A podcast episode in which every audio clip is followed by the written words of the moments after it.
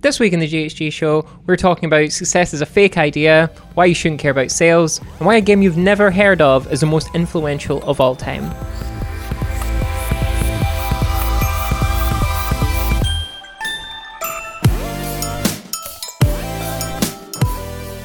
Welcome to the Glasshouse Game Show, recorded in London at Glasshouse Brick Lane.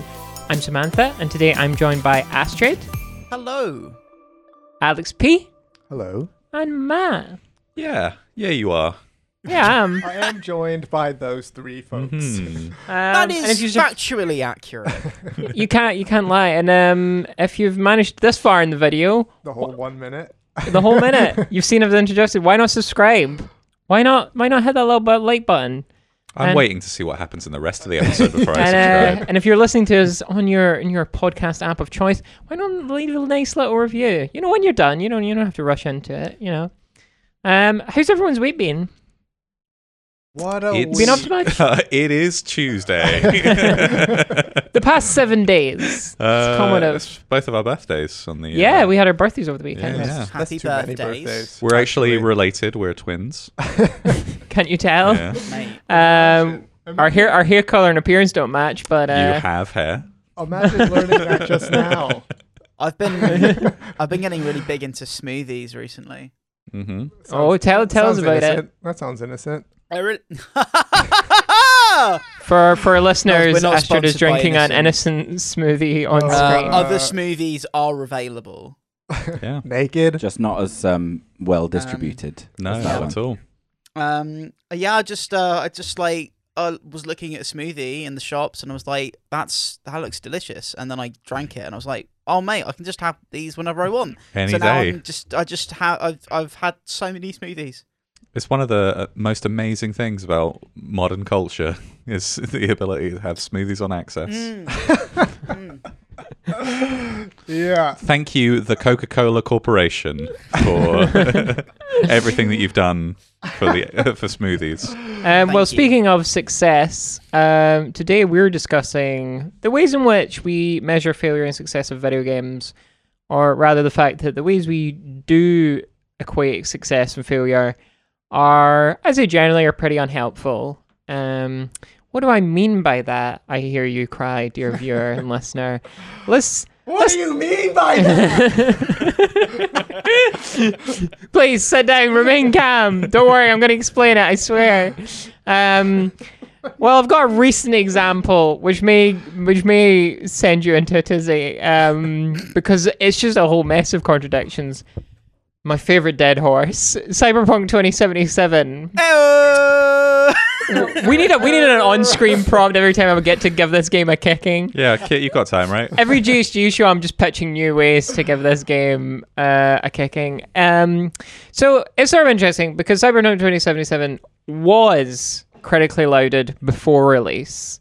The uh, I think a good metric to go by is it still has 86% on PC, um, On on Metacritic. Metacritic, and as of December last year, it sold 13 million copies with the biggest digital game launch of all time selling 10.2 million units. Yet, post launch critical response dove sharply as more people experienced the game, especially on PS4 and Xbox One hardware, where the game was barely functional, um, which Sony famously pulled from sale, which is pretty unprecedented. Um, and the consensus on the game now is that it's a broken mess at worst and a dull, bland RPG at best. Um, you can go and watch our reflections if you want to hear in-depth thoughts on what we thought of it. Um, we didn't like it. Um, spoilers. Um, but it still sold well. Um, so in a way, the way, and, and I bring this up because usually the way that we, we talk about a game being successful or not is pretty much did it sell well.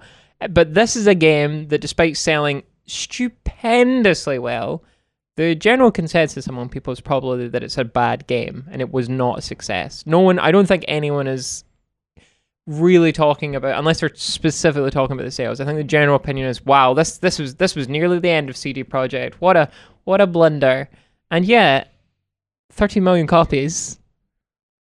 Do do we know what um the I mean it's not a necessarily fair comparison because the launcher The Witcher 3 has been out for ages, but do we know what like lifetime It's sales got to be about is? more than two, right? two million. Copies. Total. I mean, Nah. I think Yeah. I believe you're Yeah. right. Um, At I mean, least seven, I think. I- least.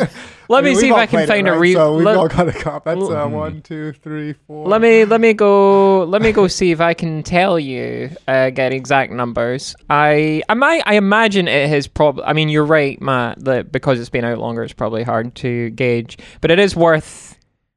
It's probably worth though. Um, talking about it in terms of sales though, like is the lifetime sales still in the region of what Cyberpunk managed to get to on launch, kind of thing. Hmm.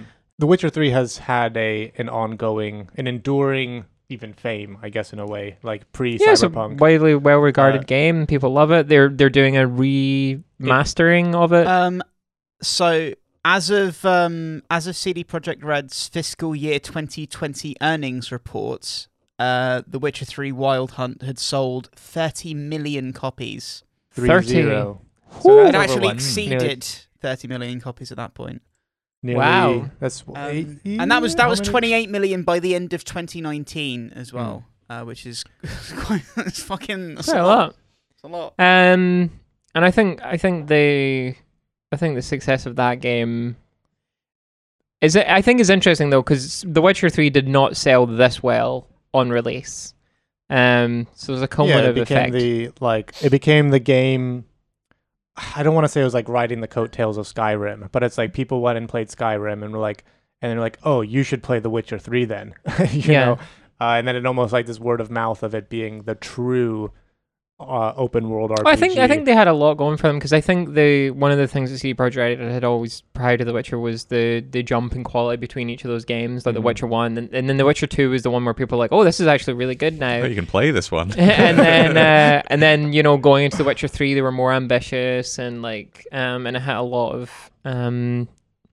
I just think that combo of like story, open world, and stuff, and this was, the I think they hit the, the the sweet spot of like open world games were becoming more popular, but there was a bunch of naff ones, and they got to come out with this really strong story driven one, a sort of here's how you do it thing. You know, before a few years, Breath of the Wild would come out and set a different template. So I think they, they had that sweet spot, but um, but Witcher is like I think just across every metric, I think people would consider that a success. Um, but Cyberpunk, despite selling better, and I, I I don't know if long term it will reach 30 million. I'm I'd be curious to know what the life Well, when of that this game will multiplayer be. comes out, am I right? No, they, they, they, they, they canned it. They to- they've totally canned it now.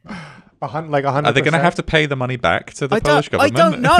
You, you, maybe, but like they have like the, uh, Mhm. I'm just cancel it, imagining, uh, outright, and deep yeah. in the basement of CD Projekt Red, there's one accountant that does all their things, and it's just he's just like, Mhm.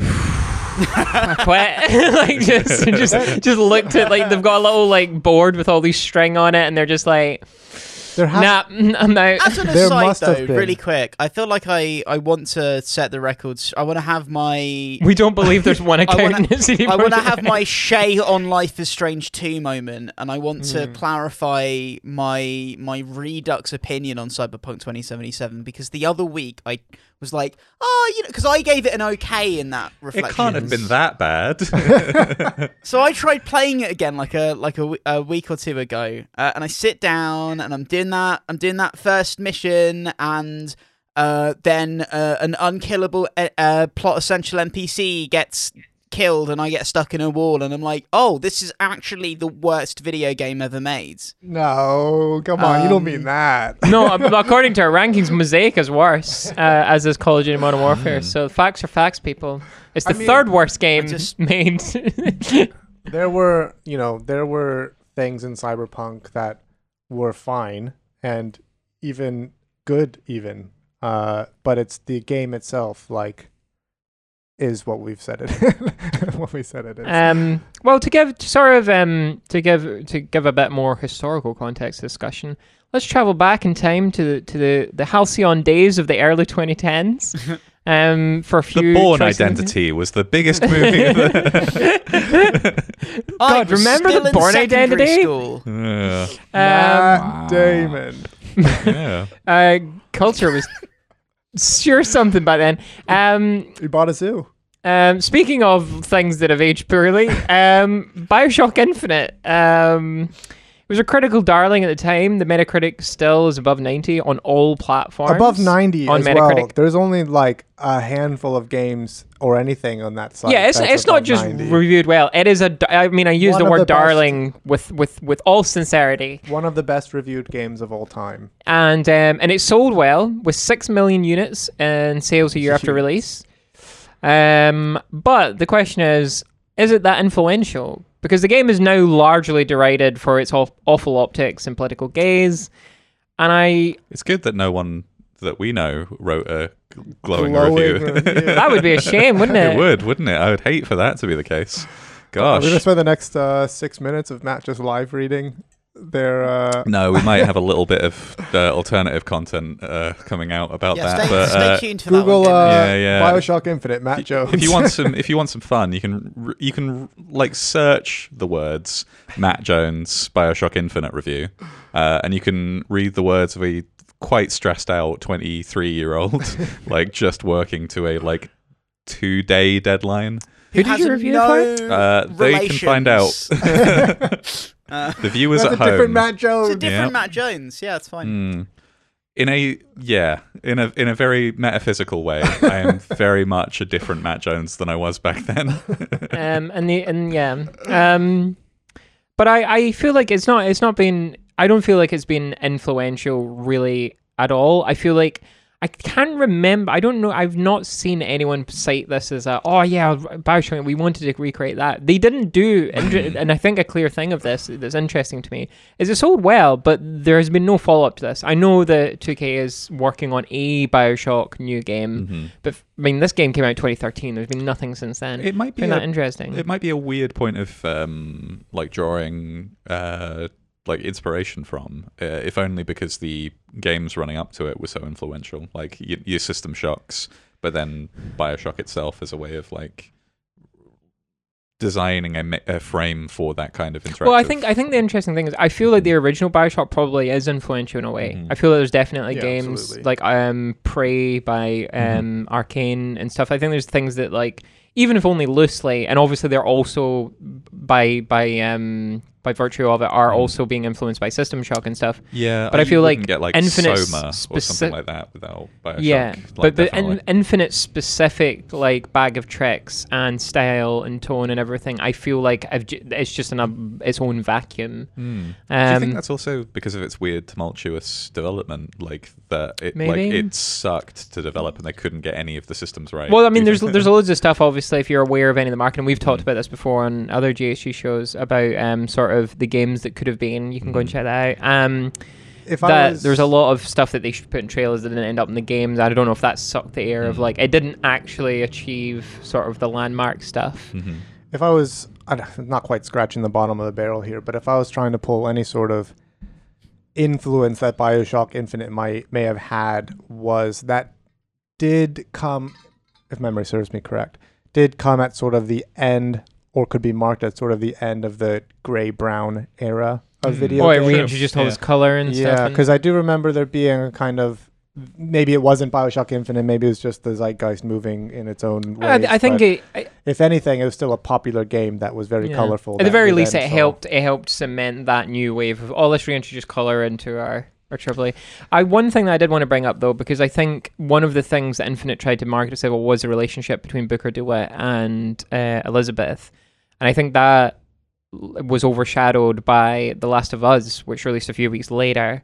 Um, and for my money, and I think generally probably disagree, did the whole AI companion thing much better, and Mhm. not just in terms of like mechanically like how you interact with them, i mean more just like they created two a really compelling relationship so that i think has stood up the test time and like that's what people got emotionally invested in and talked about whereas i feel like there's not a lot to booker dewitt and elizabeth and so like the one perhaps defining feature of that game literally was outdone like literally two months later Yeah, but how many more? Uh, how many more Elizabeth cosplays were there versus?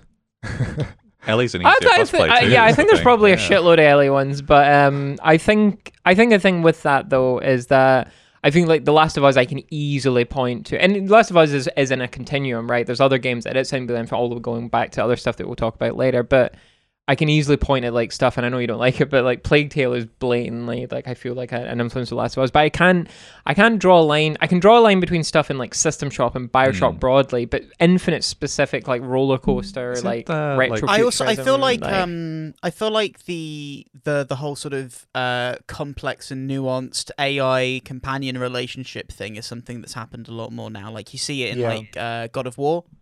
Uh, Yeah. it's Yeah. quite quite significant. significant Well, I think there. I think God of War is a perfect example of something that blatantly was like we need to pivot to Last, Last of Us Yeah. material. well, Yeah, yeah. for sure, sure, absolutely. totally. But I like to imagine a just just imagine a world uh, where instead of us a getting more um, complex, nuanced AI companion relationships, we just had games just started having more like you could shoot crows out your hands. Yeah, stuff. yeah. I mean, you're I describing a rad that. future that I'd be into. Yeah, I um. I, I uh, think I think you might be right though, as far as like Bioshock Infinite may have actually been influential if its thunder hadn't been stolen from. yeah, I wonder if that's just the downer. Like, from if it had been Us. this thing, that would have been the thing. That would have been the thing that people pointed to as the, the confluence of these things. Or but like, did they learn the opposite lessons, right? Because I feel like that complexity of grey political mentality has kind of fallen out of favor. Like, I think that people still have complex politics, but I think the like both sides are equally as bad type of narrative Well, that- storytelling yeah, has kind of fallen out of favor. I think Anti I think that's still there influence. though. Like a Mm, like yeah, yeah. Like a I, s- I, do, I don't know though. Like I feel like I feel like for instance the new Far Cry game, which isn't Mhm. even out yet, I guarantee is going to have a a like a political line that is but it's not, not, that dissimilar. Um, it's if, like Bioshock's input was very both sides, whereas I think Far Cry's thing is one side, and then you are just the ancillary of it, right? Like you're being presented. no, no, but, I, but what I'm what I'm meaning is like there's there's plenty of games that I feel like I feel like that sort of centrist like oh all violent all Mhm. violence is bad etc. Both sides, you Yeah. know. Um, I feel like that I feel like that exists in plenty of games since. I, I, I want to be a little bit more clear about what I'm saying. Like that in Far Cry, you would be the other side of that as the player, whereas Bioshock, it, it was you are the neutral po- part. oh no no I'm I'm just saying but I'm what I'm saying is there's definitely games that are like that. nothing nothing springs to mind where the the sort of impetus is make tough political choices um certainly like games are still centrist as fuck they just Yeah, it's just true. being expressed in slightly different yeah. but meaning I'm sure. I'm sure I could. I'm sure if I if I was not, I'm sure I could Mhm. dig up e- examples Yeah. of games where you're still you are an impartial, uh, you know, member Mhm. and it's chastising both sides. I'm sure that exists still. Um, I don't. I don't doubt it. Like because I partly partly as well because I feel like the blowback to Bioshock Infinite's politics and particularly all that stuff around the way it treats revolutionaries didn't really come into the I feel like there was definitely discussion at the time, but I feel like it didn't cement as the legacy of that game until like years and years later. It's true. Yeah. Um which is interesting, I feel like. Mm. Um but At the same time that I got a political education. It's weird Well- that like I became more politically engaged after my Bioshock Infinite review came out. um, weird. And now I don't like it as much. Huh. Huh. The um to pick on the other end of the scale though of something that was sort of derided at the time but maybe has um aged well actually um is DMC by Ninja Theory. I bring this up on because that was derided by fans. It, review, it reviewed well enough actually. It's got like average is like over eighty on Metacritic. I like um, it. But it did sell poorly, um, far below Capcom's expectations, which they al- also really reduced their expectations prior to just prior to release, and it still didn't meet those. Um, but something I hear about um like some specific Japanese companies, not um Capcom that I'd heard this about, like a different one I won't name because I don't want to give away the source of this, but like they they have a difficulty with reducing what their expectations of sales are in the West, where like they'll be given some like dog shit thing that will absolutely not do well here. And they won't be able to say like, "Oh, I don't. We don't expect it to do well with absolutely no marketing budget whatsoever." they're not allowed to say that. They're only allowed to say like, "Yes, yes, we will." Um, well, I'll bring them up because um, DMC. I think if you've played Devil May Cry Five, I think there's a clear line of influence Oh, where Devil May Cry tried to. I mean, while bringing back classic Dante and re-emphasize, I feel like tried to incorporate some of DMC's tone into how they recharacterize Nero and other elements. I feel like they they did, did sort of incorporate that to a degree, and also Ninja Theory did well enough from this to go and make other games which are which are lauded and popular. Mhm. Um, I, I, the I'm also I, I feel so sad about uh, DMC because like I, I I I guess I understand why why that certain subset of gamers got really upset because they wanted their specific thing and they got given a different thing that was not the specific thing. Um, but but as a consequence, we missed we missed out on getting well excited about Devil May Cry by way of Sonic of Shadow the Hedgehog, directed by Hideo Kojima. Like that's what that that's what that game felt like to me. Sure. Yeah. Um, that is such a specific confluence of. But like, of I'm not tone. wrong. I'm not wrong. You're not wrong. I mean, I feel that's weirdly spot on. Um, One of the things we were talking about where when we were putting this show together, um, we had talked about how like it's really difficult to determine why something wasn't successful. Um, and so we just attach presumptions based on like what people were talking about at the time. well, the pre- the presumption obviously with this is the Mhm. fans didn't want it, so Yeah, that's yeah. it sold poorly. but I don't. I, I don't think it's as easy to determine whether or not that's true. Like if like something can be not successful for reasons that aren't the reason that were purported. It can just have not had the right marketing in the right places, right? Like, or not the. what other games did it come out around? Yeah, you know, yeah, like, exactly. Yeah. uh, And so our presumption, and uh, this happens with movies all the time, and we talk about this with like how a game that has a like female protagonist uh, and it doesn't do well, you might draw the conclusion that gamers don't want to buy anything with a Yeah, female was gonna say, protagonist. yeah. But we're like, that's not necessarily true, even at all slightly. It's very difficult to determine. It could why even things don't be do it, something as simple as what is the hot genre right now and Mm, what yeah. isn't. Like it could be, it could be as simple as like a trend that was happening at the time, Mhm. like what was big on Twitch or whatever. everyone's even. too big into MOBAs. Nobody Yeah, wants yeah. to play DMC. We're all playing XCOM right now, right? Yeah, so if people were like, if the lasting impression of DMC not doing very well is because they didn't like the character design change, I'm like, that's an argument that you have to prove. Like, I don't think it's as easy for you to say as like, and how the- provable even is it? yeah, right? yeah, that's what I'm. Yeah, that's to completely what I mean. It's like it's not just hey they didn't like it. It's I've got data, I've got like things I can draw from, I've got conclusions that I can make based on other things than just like oh, this is what the fans said. Fans don't know fucking anything about anything. Anything. It's the um, it's the it's the adage that uh, was brought up quite a lot um around the. I don't know if, if uh any of you uh you three have seen it, uh, but this uh, people make games video uh about the guns in one of the Wolfenstein Mhm. multiplayer games. it's a good vid. Uh, yeah, very good vid.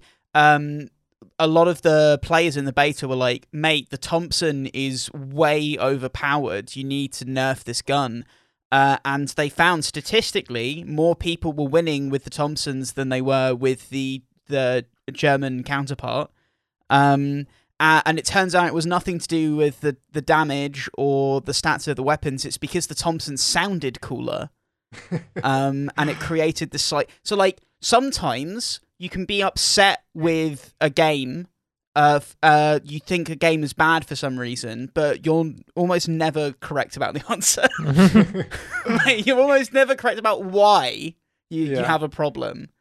Um, and I feel like like talking about sales, there's kind of a similar thing going on there, right?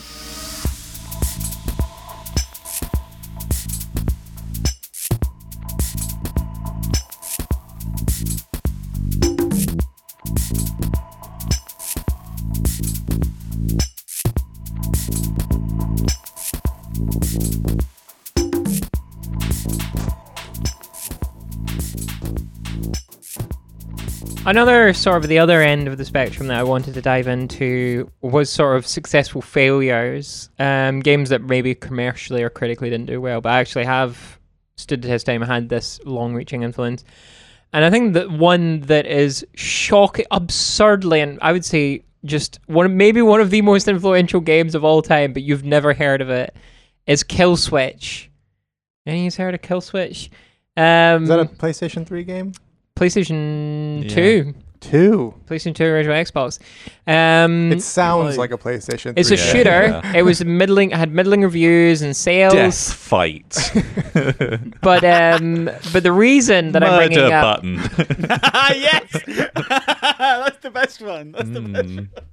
But uh, but the reason I bring it up is because this game that was not very well thought of, didn't do very well, no one's played, finalized the cover shooter mechanic that would be later popularized by Gears of War. Um, Killswitch lead designer, in fact, Chris Esaki, was employed by Epic Games and was involved in development of Gears of War.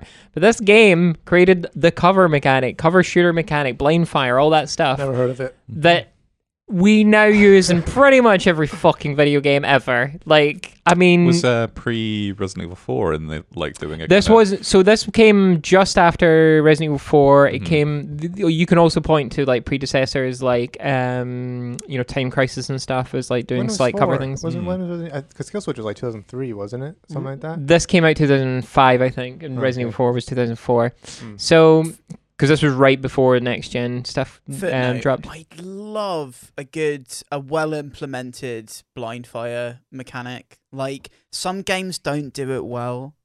Some games don't do it well. The blind fire in Max Payne three. When it's The, uh, the only problem is cover shooting is a terrible fit for Max Payne 3. This is a Mm. this is going to end up a totally different conversation, but I just I just want that knowing. Um, Yeah. But uh, but yeah, I I I do, I've got other examples in here, but I genuinely don't know if I've got what a game that is less known and has a greater influence. The ratio in Kill Switch is absurd. Like maybe Yeah. there's probably some like game in the you know 70s, early 80s or something that really inspired a whole thing that nobody like, Yeah, probably. developers or whatever. But yeah, But in terms of, Like, particularly you mean you've never years- played Like Jeff's some, Quest. uh, some like some like nineties like bootleg Spectrum game that a guy in Harlow made or something. yeah, John like, Romero s- played. sent It it was like, yeah. you know what? Oh, You know that I've- yeah. I can't believe I've never had an opportunity to talk about this on the show before, but you know that like a Wolverine game for the SNES invented grime.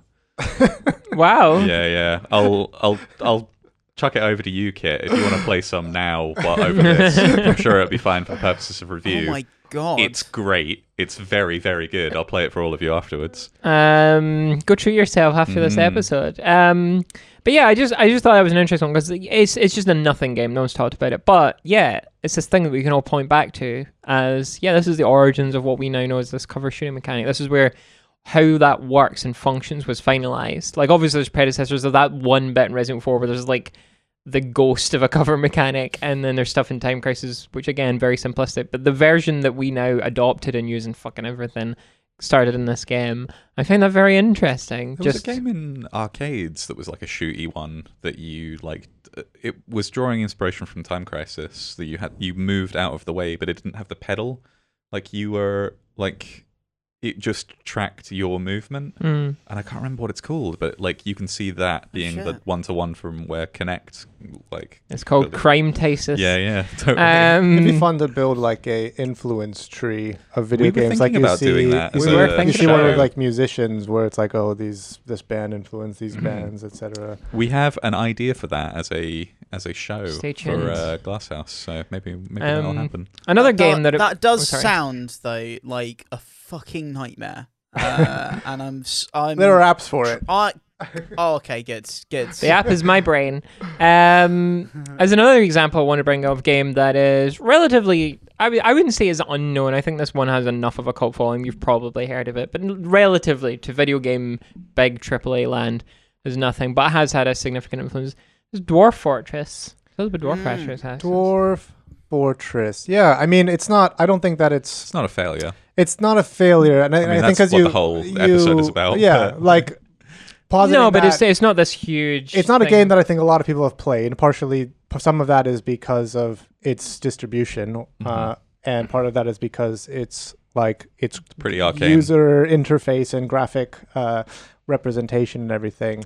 But it's had a very clear uh, influence on on like modern simulation video games, PC games specifically. I think Or sort of defined that genre. it has in a way. i think it has come to a yeah like we're almost you almost want to say dwarf fortress like games now with Mm. uh with different games and it, it even crossing over into into adjacent genres like city builders and stuff Yeah. like that Like if you've ever played anything where you you put down a task and then people decide whether or not they want to do it, Mhm. it's or because some kind of ai driven Yeah, yeah. driven like task list or something that Mhm. the that the peons are, are doing. Yep. But it's or emergent systems that are way larger than the thing that you yeah, just yeah. put out. or yeah. that you don't even realize that you're designing Mhm. because it just it comes about from the systems that you put in these Yep. very simple then you have Dwarf for- Fortress to thank for that. uh, and it's interesting because it's not it's almost a thing that you it's almost the similar to eve in that i feel like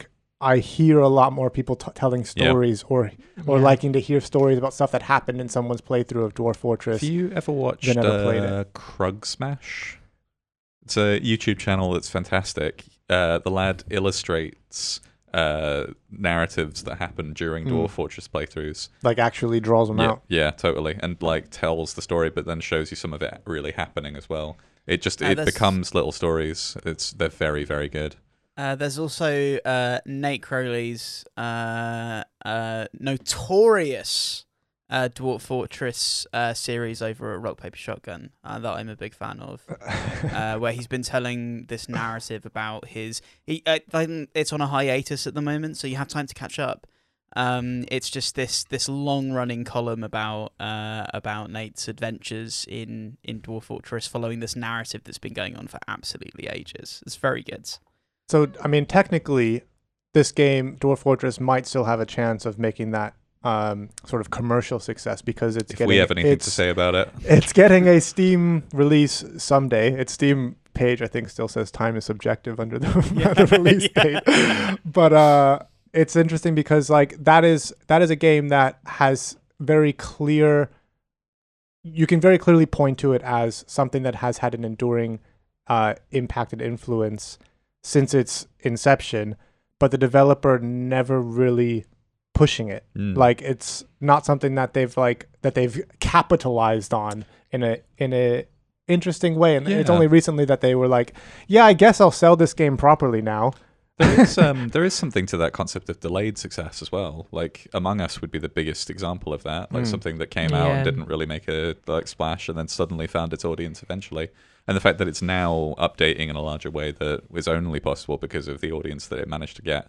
Like something like our our presumption that something wasn't well received, and then that's it is done. Like that's not that's not That's not necessarily true. Yeah, Yeah. Um, although I mean, um, I imagine it is very hard to have. I mean, obviously, something like Among Us is very much an outlier in a Mm. lot of ways. But I, I, I see. I guess it's not as much of an outlier as you might think. I Mm. guess there's probably a bunch of stuff you can. That I, I'm sure there's games that I've dove into, even games that have just maybe coasted and then had like Dead by Daylight. I Mhm. think is hit a level of popularity that took time. Um, Rainbow Six Siege and stuff. It's like these things didn't do well at launch, but over time have built Mm. up this following. i Yeah. do wonder even how it goes with games that are you know you might not even know if it's ever going to properly release like dwarf fortress was Sure. for a long time they still sold copies and units and stuff but Mhm. like the same case for Kentucky Route Zero. Like that was never known if that was going to be just going on episodes Mhm. forever, Yeah. or if it's like that was a dead project at some point, or what. And um, there were definitely games that like either scoped back through not having success through uh, like episodes of it or like some episodes came out and then it never finished right that's very definitely something that happened right yeah, Oh, because yeah. I mean Kentucky Route Zero didn't sell poorly, especially for Mhm. the for the it being such an such an indie game.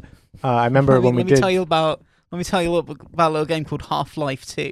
Mm, yeah I think when we did the reflections on it, when the final game had come out, Mhm. it was it had sold over a million copies still, Mm. which is massive for for Yeah. such a small project.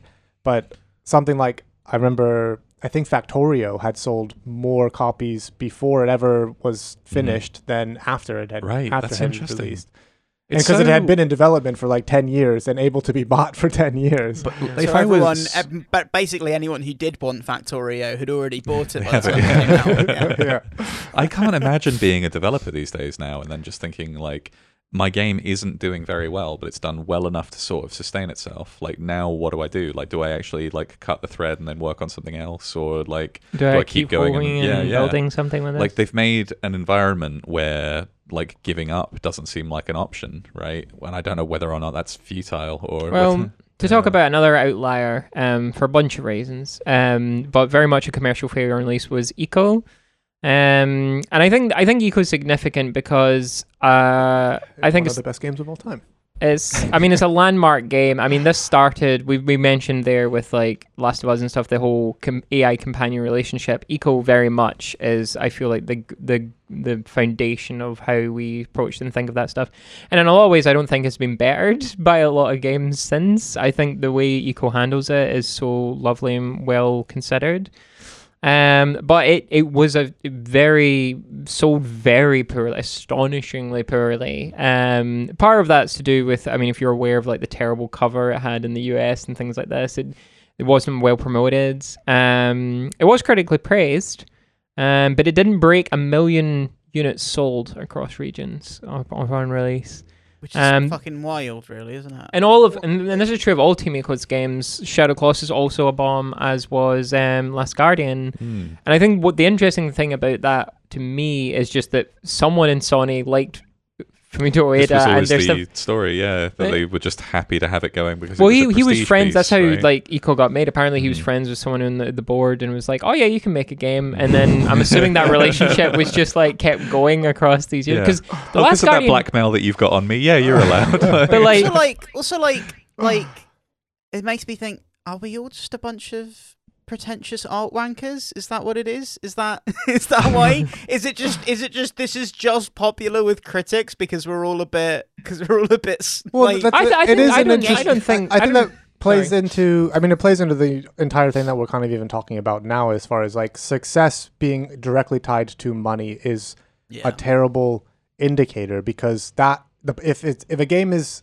you're basically then marking the argument that everything should be a profit motive because that's what's good, right? And if it's a profit motive that that's what's good, I'm then not you're making that argument. no, no, I I'm saying- Just, I was just. I'm You're was trying to just presenting refute- that argument. I'm I trying was to just refute your goofing. I was Yeah, I'm goofing trying to- I refute that goof. I'm I am I am I am supporting your goof in the sense that uh, critical the- support for the Astrid's important goofs. the important thing A that we're trying diagram to, map this discussion will be available on the Glasshouse.games website. The make is that yeah, if it's just a profit motive, then games are anything, music, film, uh, games are gonna be shit because they're just gonna. It becomes a craft of how do we how do we craft the most common denominator.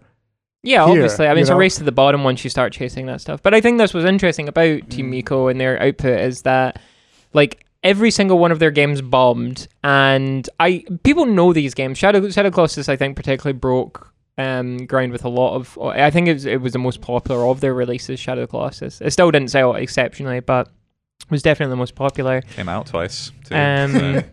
uh, three times. um, and but Last Guardian, I think, being particularly interesting because that was in development for nine years and they never canned it.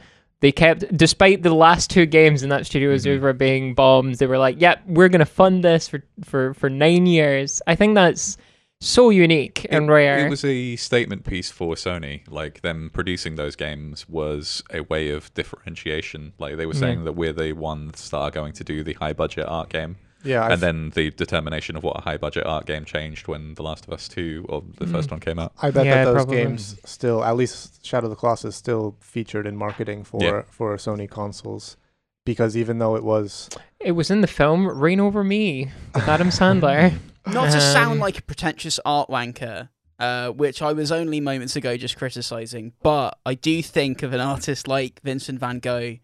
Nobody gave a fuck about his paintings when he was alive, and now we're all like, r- like wildly horny for them. They're like the best Yeah, things and now ever that made. we've put I'm down like, the catbird from uh, Yeah. from whatever the fuck the game's called, um, yeah, Like what? If we are still around in a hundred years, what video games are going to be like? Oh, mate, that was actually a a a a, a great work of its time, like Shadow the Hedgehog or Duke Nukem Forever. it had so many Like, endings, you know. What if, so what if what if the culture a hundred years from now is like actually being able to pick up your own shit out of a toilet and throw it at people is the most profound thing. You know what? I am ready to call Duke Nukem Forever a success only based on the fact that it came out.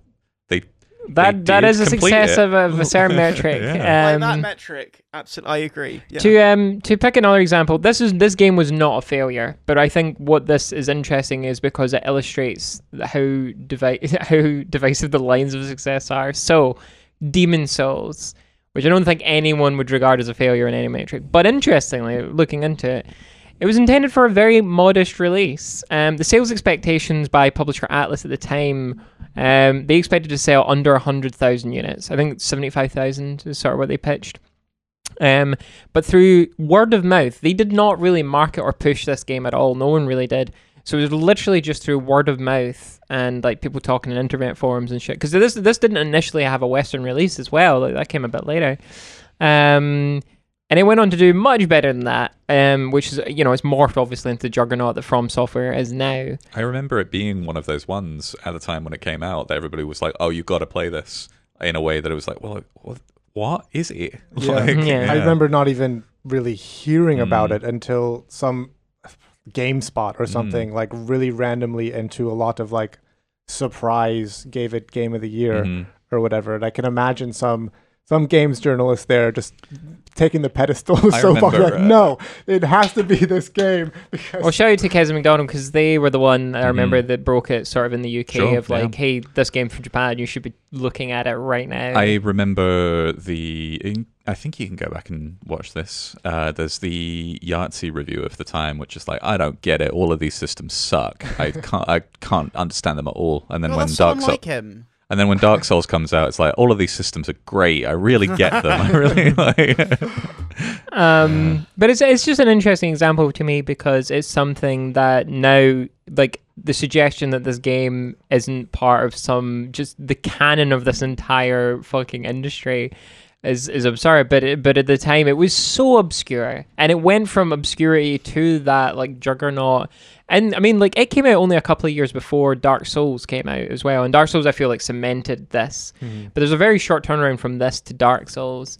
And I feel like to go from like nobody was going ham for From Software. N- Who the fuck has played King's Field? Do you know what I mean? Like that's the, the turnaround from What? from Make this is incredible. another mech game. Um, no, no offense to any Armored Core fans Mhm. out there, but I'd like take one. I'll take yeah, I'll God, take an Armored. Core. I know everybody says this, but fucking imagine an Armored Core game that has like Dark Souls mechanics in it, mate. Um, but like, but yeah, in terms of um, you know, like From and their, their whole trajectory. I mean, Miyazaki, like, like Demon Souls was their first like great, like the first game they were Mm. lead on, and like that was, you know, like the the, the things that aligned. Get it out of the park. Right? and the fact that this managed to grow from nothing essentially like i say it wasn't really marketed i think it's just such a weird anomaly in games and i think there's something interesting to be learned from this and i think the easy conclusion oh if you make a really good game people uh, i don't think that's true no. i think there's something much more esoteric and interesting And about it, it I must have been also just like that. The time that it came out was also around the time when Japanese developers were opening up a bit more and releasing more games in the Mhm. West because there has always been and still is now even you know games that get released in Japan only. But imagining a timeline where this game had only been deemed you know suitable for a Japanese release and there Yeah. hadn't been the there hadn't been the same Even though like it's a commercial viability to to release it in in the West. Uh, I one well, it's just a hypothetical. Mhm. Like if it if the game had been made in 2002, if it would have ever you know Mhm. even seen uh seen the West and had that kind of influence, I don't Mm. know. I guess it's the, just a- I guess a question for that I think about um in relation to this, I, d- I do think there's a very a lot of novelty and innovation in Demon Souls in a way, very like small pieces here and there that all add up to something really interesting. But I'm really I'm wondering like, is there a bunch of like other really good action RPGs from Japan that came out around, like Sure, a, yeah. a few years prior that, that just they're, Right. they're just as Like, good that's and what- interesting, but just didn't you know Yeah, that's manage to find it. I'm just curious if there is something because like this game is on a deep dive, right? well, maybe, but I just feel like if this hadn't gone big, we would not like none of us would be aware this Here's- game existed. here's Do the you know thing, what I though. Those games might exist, but they probably have damage counters whenever you hit Right, sure, yeah. Oh, imagine if like uh, this wasn't the one that took off. Imagine if like Eternal Sonata or like Hyperdimension Neptunia were the ones that like, yo, like all of these systems have got to be in everything now. like every game has got to be about living in the dream of Chopin know, as he's know dying. the, um, I know the seven hour It's just different composers. that Like as there's a whole well. like trend. Mm. I think, um, but I think the thing about this, I, wa- I the only thing that I'm sort of aware of is that a lot of the discussion around the time during the time was the difficulty. Mhm. Which I guess, depending on where you came from, was actually was something that might be a turn off. You're like, oh, I don't Sure. want to play games that are bastard hard. But I think for a lot of people, that that was the lightning rod of it, of like, oh my god, it's a game that doesn't hold your hand and stuff. And I Mhm. think at a time, you know, it's 2010 Yep. or well, 2009 this came out. So around that time, you had the sort of proliferation of waypoints and like, I, you know, highlighting all your objectives and interactable objects and stuff. I wonder if it hit that moment of there had been games like this before, but this one was just so much of that away from what sort of was trending at the time that it Mm. became this like cool alternative. Do you think we're going to reach a point where it's like you can market something based on like it's not a Metroidvania? There's Yeah. no crafting in it. I well, I mean, I feel like I maybe not explicitly, but there's definitely That's no, there's no crafting in this Mhm. game. I feel like I've seen as a I feel like tagline. minimalism is definitely a, a thing that you see, right? Like you Mhm. advertise, it's, like subtractive. I mean, like um, Team Ico, which you just mentioned, one of their design philosophies was subtractive design. It was Mhm. always, what can we take away here? Like, the what can uh, we Coco do? Chanel before you leave, take something off to Yeah, well, But it's like you know they just talk but about not like, a Nazi sympathizer. not yeah. Um, let me let me awkwardly work around that in the topic. Um, but like when speaking of monsters, when they talk about um, you know designing the colossi or something, they're like, hey, can we get rid of this? Can we get rid of Mhm. that? And and it's like you know because the video game no, it's just is, video games traditionally are very additive if you look at visual design and stuff. So, but I wonder, you know, video games. Um, there's a lot of indie stuff, especially. Um, I'm playing something which you can go and watch my mini review of now by the time this comes up, Lake, which is very much is marketed in terms of here's all the things we're not. There's no inventory management. There's no time limits. There's no. There's like it's. I feel that you can market as an alternative based on what you're not doing. Mm. And I wonder if Demon Souls is the perfect example of like hit, hitting the lightning rod of like. There's no hand holding. There's no waypoints. It's, it's hard, and you will lose all your progress and blah blah blah. And because it's funny playing Demon Souls now, and I know I got hammered by that Armor Spider in our stream, but it's funny playing it now because I feel like it's way easier Hmm. than like Bloodborne or Sekiro. Like I feel like those games have become so much more difficult. Demon Souls feels so quaint now in, in terms of its difficulty and stuff in a way that at the time it definitely didn't didn't I find that very interesting how its influence is already sort of undermined It probably its does. uniqueness in a way it now. must move. Like it's so weird to think about just like collective gamers' ability or whatever, because there was the whole thing of Nintendo Hard, you know, in Yeah. the eighties and 90s and early nineties, and then, uh, and then with the sort of like, I guess rise in in children being video gamers as well, sort of moving towards a, a more ex- a like approachable difficulty levels across the Mhm. board, and it being in that state for a long time. Do you Uh, think that like maybe developers learned the wrong lesson of difficulty, which wasn't just like the player needs to understand what they're doing in order for them to make progress, Mhm. and then learned like they need to always constantly be being told what to do, right? like, Yeah, yeah, for sure. And because I, cause even, I was even thinking just off the point of like, oh, if Demon Souls had come out in 2002 or something, what would have happened? But it might even be where diff- it came back around because making something difficult also was able to be more satisfying based off of like the control that you still had over your character. Mm. I can think of a lot of very difficult games from the mid or early 90s that are hard but feel like bullshit because you almost Yeah. you have very it's, it's the clarity it's the clarity because they're ported of- from arcade cabinets and they're designed Hmm. in a way that makes you give them more money. I think um I was thinking about um like Dark Souls three. There's loads of montages about the hitboxes because in you saw a bit of it in our Demon Souls stream actually, um doing some ridiculous dodging. But in Dark Souls three particularly, it's a very like pinpoint hitboxes in terms of if if a blade comes at you and misses you by an inch, it misses. Like and so you get p- players doing all this ridiculous stuff to dodge attacks and Mm. things and getting away with it. And there's whole montages on YouTube. Um, I think about that in terms of yeah, like the the ability to communicate what's going wrong and when you got hit and when you didn't Mhm. is so the fidelity now allows it to be so clear that you can sort of up the difficulty while still actually making it in a way easy. Yeah, true. You There's can some take more uh, responsibility for it and not just You have getting control. You, frustrated for blaming on the game or whatever. Mm, yeah. There's some moments in that stream, like that we've been doing at Demon Souls, where it's very like difficult to determine why you're being hit by something. Yeah, Right, Demon yeah. Demon Souls is a bit like by comparison to Dark Souls three or like Sekiro or something. It's a bit looser. I feel like Mm. they're because they rely. It's funny. There's less in iframes and stuff in terms of your dodge compared with the Dark Souls 3 Mhm. but you're absolutely reliant on them to do your dodging. It's less to do with avoiding the hit. Like whereas Dark Souls three is all about you can just if, as long if you know where that sword's going to be, you can just roll Mhm. through it, and it's kind of interesting. Are we doing a Demon Souls reflections right now? Yeah. It's good.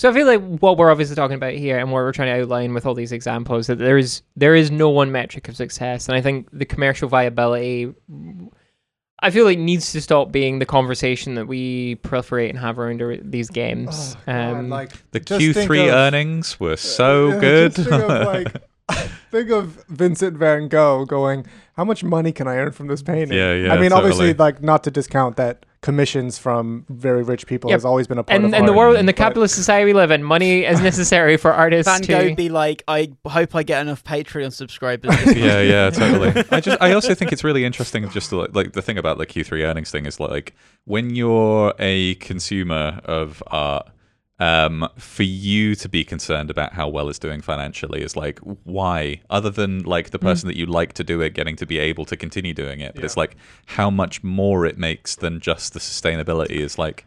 So- why, fucking, why do you care?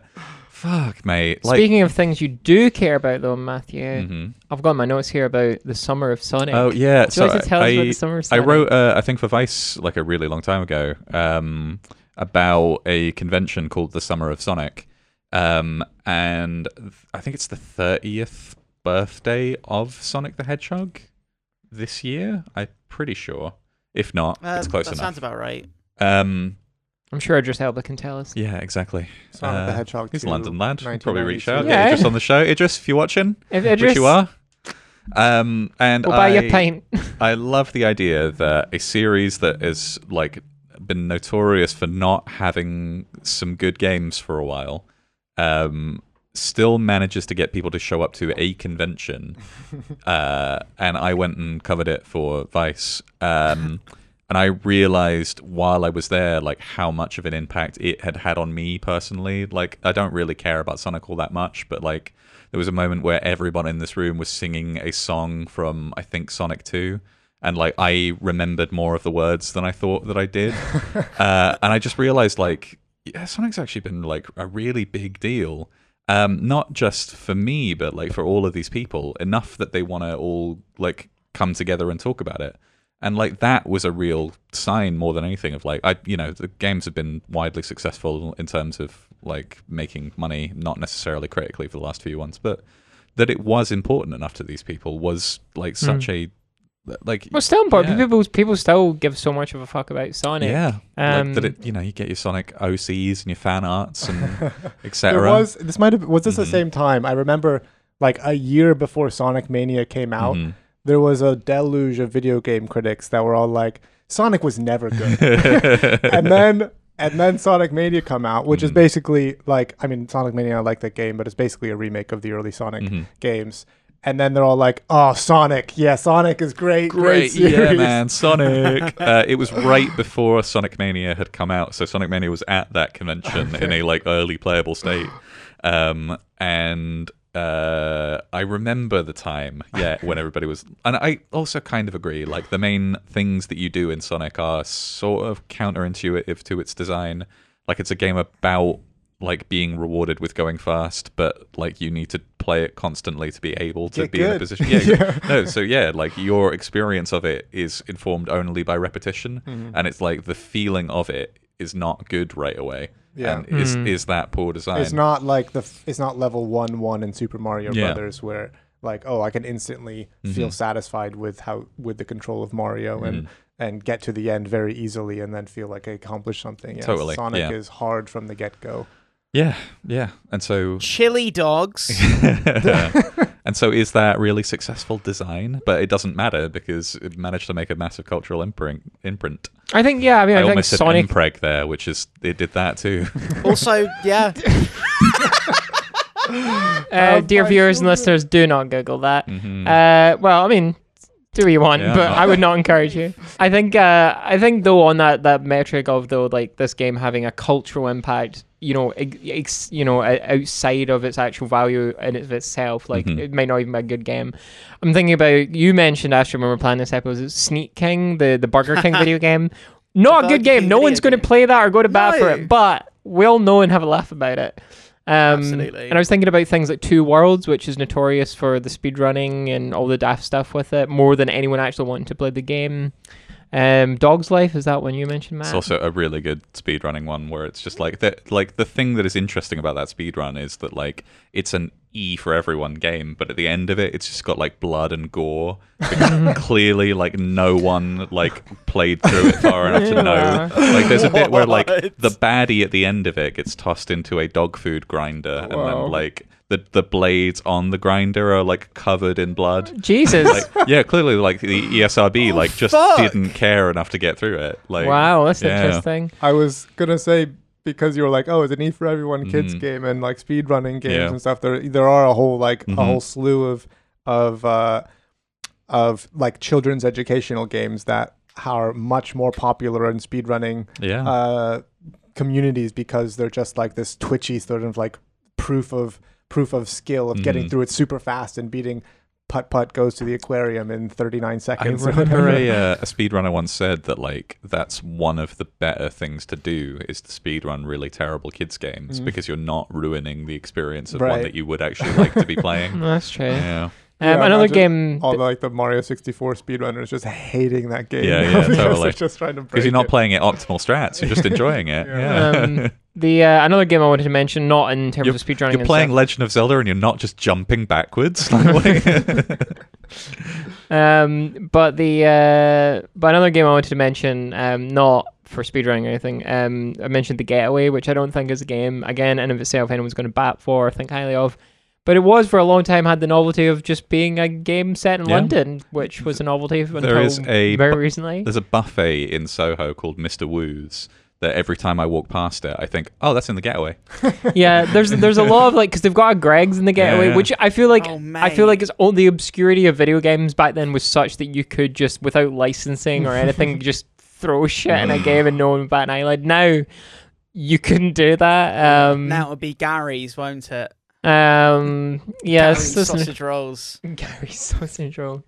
Um, but they've got obviously the other one, you know, and this ti- that also ties back to what you're saying, Sonic, though, because the other one obviously is the the inevitable personal value and is a metric of success. And I th- and I don't mean that of just like, oh, I like this, so it doesn't matter. I mean that. Here's the lightning returns hour. Right. Well, oh no, no, well, you've, now that you've mentioned Game it, of the decade. um, talk about striking lightning. Um, the the games the games that mean a lot to us. I mean, like as critics and journalists, and even even if you're just as a as an audience, it's going to affect what you're looking for and what you want to play and what you want to experience and what you want out of video games. So that personal thing that you latch onto, you know, like even games that I love that I don't think a lot of people played or talk about, like the Pathless or Superbros Sword and Sworcery, Metal Arms Glitch the System, Lightning Returns. Um, I feel like they are nonetheless informing what I'm interested in and what is Yeah. my benchmark for Mhm. stuff. And so even those games that necessarily don't have this huge commercial or even cultural impact have a, su- a reaching success simply because they have that effect on you and you're taking that with you when you go and experience other games.